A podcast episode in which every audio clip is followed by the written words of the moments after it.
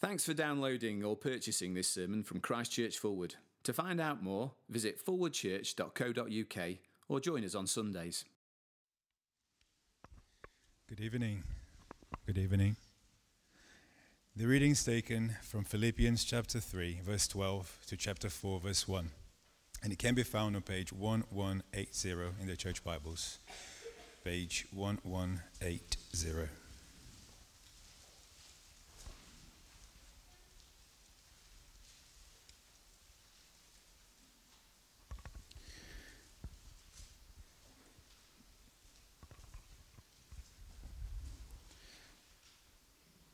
Not that I have already obtained all this or have already arrived at my goal, but I press on to take hold of that for Christ Jesus took hold of me.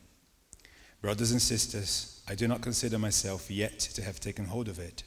But one thing I do, forgetting what is behind and straining to- towards what is ahead, I press on towards the goal to win the prize for which God has called me heavenwards in Christ Jesus. All of us, then, who are mature, should take such a view of things. And if on some point you think differently, that too God will make clear to you. Only let us live up to what we have, what we have already attained. Join together in following my example, brothers and sisters. And just as you have us as a model, keep your eyes on those who live as we do. For, as I have often told you before, and I'll tell you again, even with tears, Many live as enemies of the cross of Christ. Their destiny is destruction, their God is their stomach, and their glory is in their, in their shame. Their mind is set on earthly things, but our citizenship is in heaven, and we eagerly await a Savior from there, the Lord Jesus Christ, who, by the power that enables him to bring everything under his control, will transform our lowly bodies so that they will be like his glorious body. Therefore, my brothers and sisters, you whom I love and long for, my joy and my crown, stand firm in the Lord in this way, dear friends.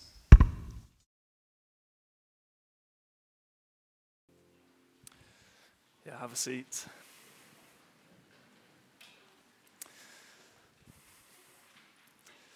Good evening, everyone. It's good to see you all.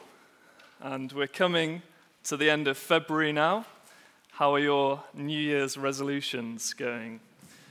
Some of us will be internally groaning as I ask that question. Some of you will be internally giving yourself a pat on the back and feeling empowered by another successful month ticked off. I think generally we have mixed feelings when it comes to goals and resolutions. On the one hand, they can speak of good intentions that sound great but in reality, they never get done. So I think to last year, I had a, a New Year's resolution to get a 100 day streak on the language learning app Duolingo. Safe to say, I hardly managed to get halfway on that one. On the other hand, I think we recognize that a life without goals is quite meaningless. And actually, we all have them in place in one way or another. It might take the form of a dream for the future, Perhaps that we will one day own a good house and build a family. It might be a goal of just getting through the next day or week until we can have a bit of a break from the pressures of work and life. Whatever we think about them, and whether we set goals consciously or not, they do impact how we live in the present. They have the power to energize us and change our perspective on things. So I think again to last year, and as we got to the end of December, my sister Ellie had realized that with a bit of hard work, she could uh, get a daily average of 10,000 steps. And so suddenly, behaviors that previously would have seemed quite ridiculous, like walking laps of the garden, suddenly became perfectly reasonable. We were hearing last week, as Pete preached on the first half of Philippians 3, that Paul was pursuing a new goal. Having once pursued a life of sticking as closely as possible to the, all the religious rules that he could find, he describes in Philippians 3, verse 8, how he considers everything a loss because of the surpassing worth of knowing Christ Jesus as Lord, for whose sake he has lost all things. He considers them garbage that he may gain Christ.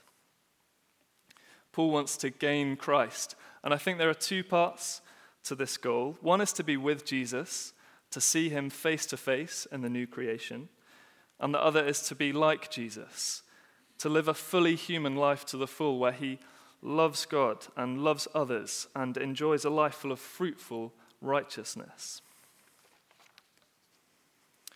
What was it about Paul's goal that energized him and changed everything about his present life that got him doing laps of the garden, so to speak? If we're a Christian here today, or someone looking into Christian things, and if we want to know more about Jesus and to draw closer to him, what kind of mindset do we need?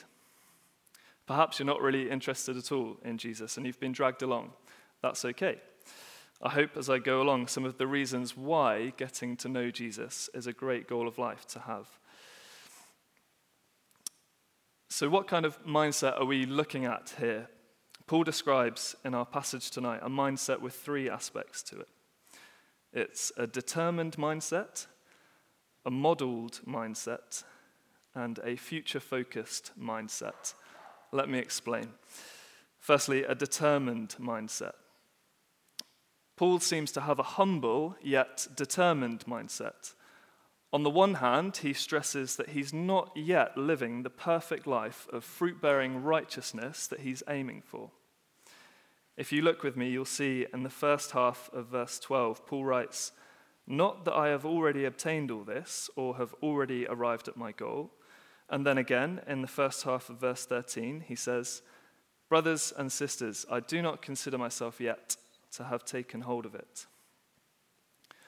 Paul experienced a tension in his Christian life that he wasn't afraid to write about he had made it clear in the first half of chapter 3 that objectively speaking, he was covered with the perfect righteousness, with a perfect righteousness before God that came from Christ through faith in Christ. Paul knew that when God looked at him, God would see the perfect righteousness of Christ. However, when Paul assessed his subjective experience of his own life, he was able to acknowledge that it wasn't a perfect life yet. He still struggled with sin. He still experienced bodily pain and weakness. He was in chains because the powers that were hated his message.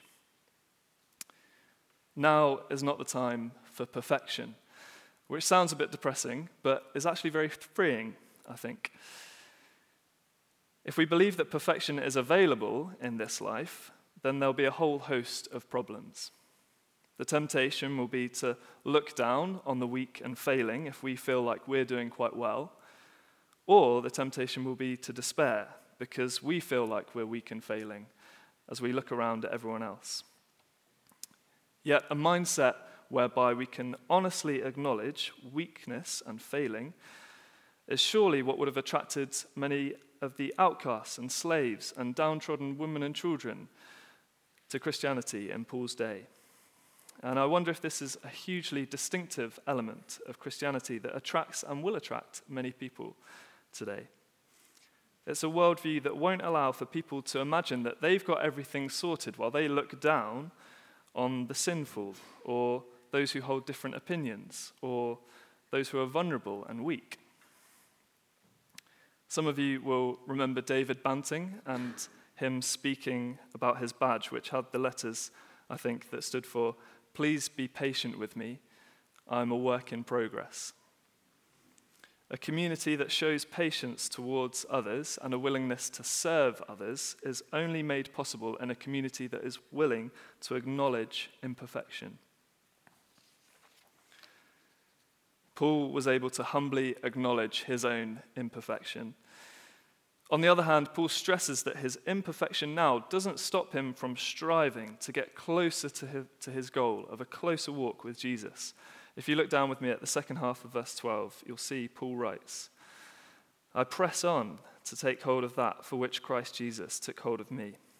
And in the second half of verse 13, but one thing I do, forgetting what is behind and straining towards what is ahead, I press on towards the goal Paul is determined to know Jesus better and to experience more of the fruitful life that comes from walking closely with him. And so he's active and he's on the front foot in pursuing his goal. As a small picture for you of this kind of mindset, um, two of my housemates are getting married to their respe- respective fiancées uh, this summer. Dan knows that he'll spend the rest of his life with Bethan, and Phil knows that he'll spend the rest of his life with Katie. But even so, while they wait for their wedding day, they still pursue a deeper relationship. They want to know more of what makes each other tick, what things they love and what things they hate, what things they do that please them and what things annoy them. And ultimately, they keep spending time together because it's a joyful thing for them. They enjoy it. It's terrible. I can't wait for them to move out. I'm only joking. I love you, really, boys. How much more keen was Paul to know Jesus better? By whatever means possible, he wanted to press on for more joy more awareness of the width and length and height and depth of the love of Christ, more understanding of how he might serve Christ with however long left he had of his life. For some of us, Paul's experience will feel a long way from how we feel about Jesus. His description is full of activity and hard work in his pursuit of Christ. But his motivation wasn't something that he drummed up himself, it came from outside his own efforts. This is what we saw at the end of verse 12, where Paul says, I press on to take hold of that for which Christ Jesus took hold of me. And again in verse 14, he writes, I press on towards the goal to win the prize for which God has called me heavenwards in Christ Jesus. It has never been the case that a human being has wooed God. There isn't enough Lynx spray or Wrigley's Extra in a million worlds that could woo God. No, we pursue more of Him because He first pursued us. He first declared His intentions to love us.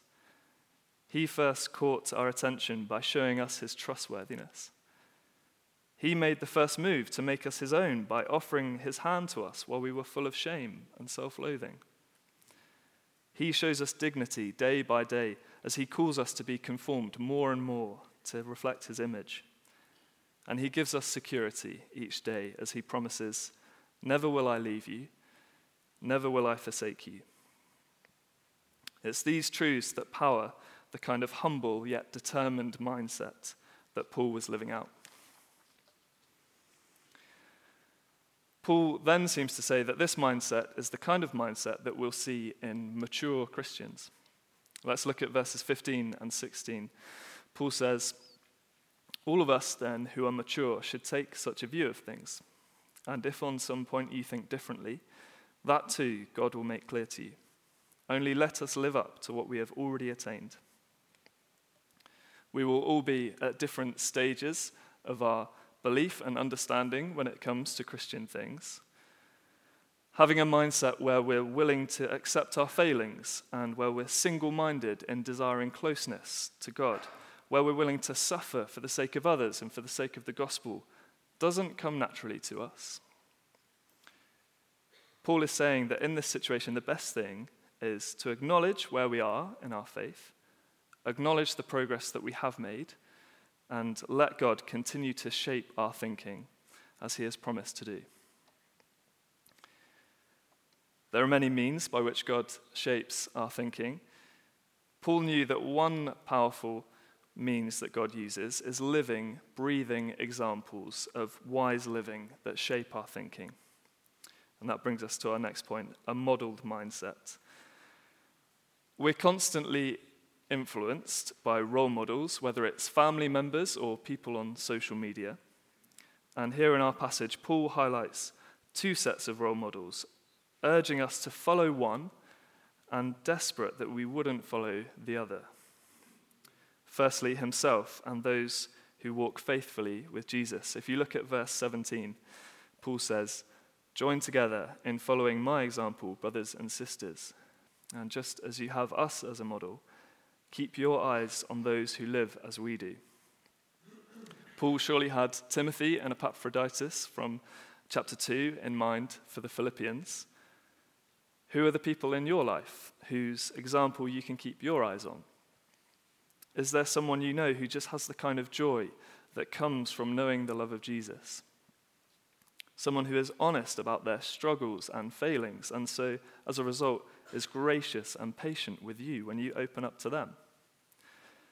Someone who happily gives up their time to serve others. These people are precious for us. And then Paul is desperate that the Philippians wouldn't follow the second set of role models. Verses 18 and 19 are sobering words. Paul writes, For as I have often told you before, and now tell you again, even with tears, many live as enemies of the cross of Christ. Their destiny is destruction, their God is their stomach, and their glory is in their shame. Their mind is set on earthly things. Paul wasn't afraid of saying controversial things, but I don't think we could ever describe him as cold and unfeeling. He can't help but cry as he thinks of those who are described as enemies of the cross of Christ. And I suppose he also knew that at one, at one time he had also been in their position. And so also we should remember that these two verses describe us before Christ Jesus took hold of us. There is a means of being saved from the destruction, shame, and futile mindset that Paul describes in these verses. It was this same salvation that transformed his mind and set him on course to love Christ and to want to serve him and to pursue a life in him. This salvation was achieved at Christ's cross where the Son of God emptied himself of every inch of power and privilege that he had in order to offer forgiveness and reconciliation to anyone who will receive him. There, our sins were borne in his crucified flesh and taken away. In the cross of Christ, there is an offer from God that the enmity between us and him can cease forever. Paul urges us to take up this offer and to follow those who have. He urges us not to fall into line with those who would continue in enmity against God, and he explains why. Paul looks beyond death and sees no hope, only destruction. Without Jesus' righteousness to cover our sin, we will only be able to stand before God with our own righteousness as a means for God to forgive us for all the ways that we've rejected him and transgressed his commands.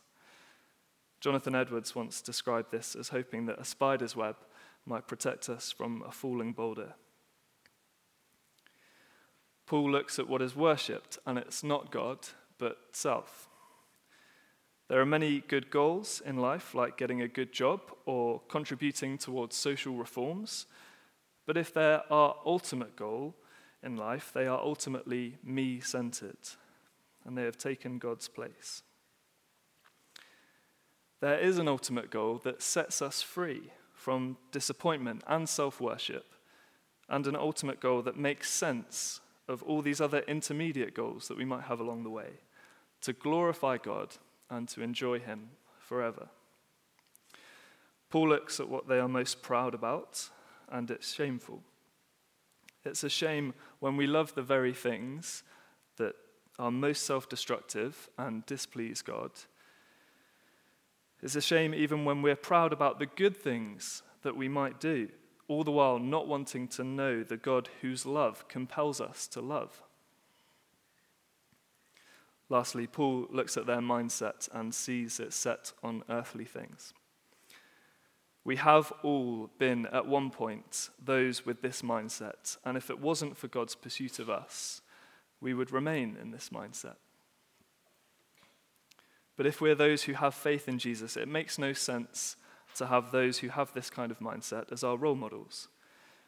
That's not to say at all that we shouldn't listen to them and that they won't have very helpful and wise things to say, or that we shouldn't associate with them. But it means the people whose example we really want to follow is those who have walked before us in the pursuit of the greatest goal. In the present, it's a difficult and narrow way, but we see why it's worth it in the next verses. And so Paul lifts our eyes to the future. He writes this in verses 20 to 21. But our citizenship is in heaven, and we eagerly await a Savior from there the Lord Jesus Christ, who, by the power that enables him to bring everything under his control, will transform our lowly bodies so that they will be like his glorious body. We're a bit like someone working abroad. We're living our lives in a foreign country, but really our passport tells us that we have a proper home to go to. Our home is a spiritual home, it's being found in Christ, as Paul describes it in 3 verse 9. We're most truly at home in Christ. That's where our names are registered in his head and in his heart. But actually, we aren't waiting for a flight out of this country. We're going to the airport to get to the arrivals lounge. Because Jesus has promised to return to earth and to make all things new. He will transform our bodies so that we will have finally arrived at our goal, our goal of being with Him and being like Him.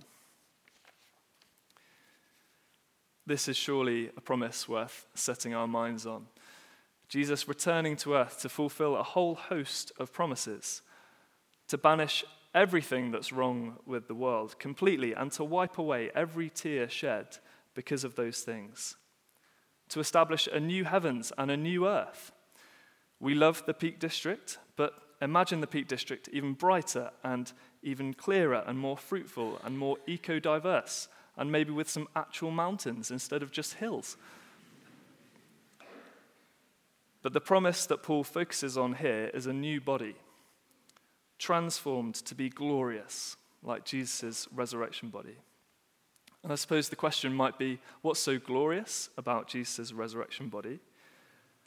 Well, for a start, it's a proper body, a body that eats and walks and hugs.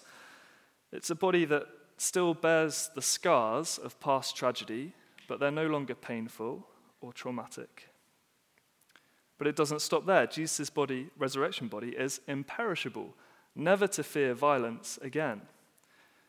His body is powerful, able to smell, touch, taste, see things of the world with a whole new richness. And finally, his is a body with no inclination to sin. No battle raging within, just the tranquility and peace of knowing that you've done right today. There's something to draw our eyes towards the goal of being with Christ and like Christ. There's something to meditate on and daydream about that will help us to press on in the meantime. And finally, in chapter 4, verse 1, Paul says, Therefore, my brothers and sisters, you whom I love and long for, my joy and crown, stand firm in the Lord in this way, dear friends. Here is someone with God's people's best interest at heart, and his advice is to stand firm in having Jesus as the ultimate goal in life. To let the battering that life sends us not knock us sideways, but deeper into the rock. So, to sum up, how could Paul's life have been so drastically changed from despising Christ to being able to say in Philippians 1, verse 21, that for me to live is Christ and to die is gain? Well, his new goal had changed everything for him. There are many things to set our hopes on and make our goals in life.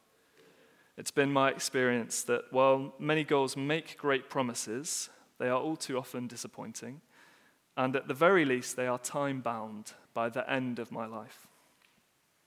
In no other place is there to be found a hope that promises lasting joy and security than in Christ Jesus. The strapline for the Hope Explored course describes it well as a joyful expectation for the future based on true events in the past, which changes everything about my present. How good would it be to allow God to shape this to be our mindset more and more? Let me close with a prayer.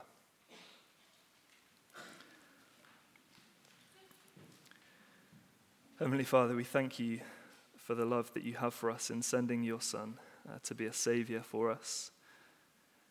We thank you that you first pursued us and made us your own. And Father, we thank you for the joy it is to know him And we pray that you would fill us with this joy more and more and fill us with motivation um, to know him better day by day. In his name, amen. Well, we're going to share communion in just a moment, but before we do that, the band's going to come up and we're going to sing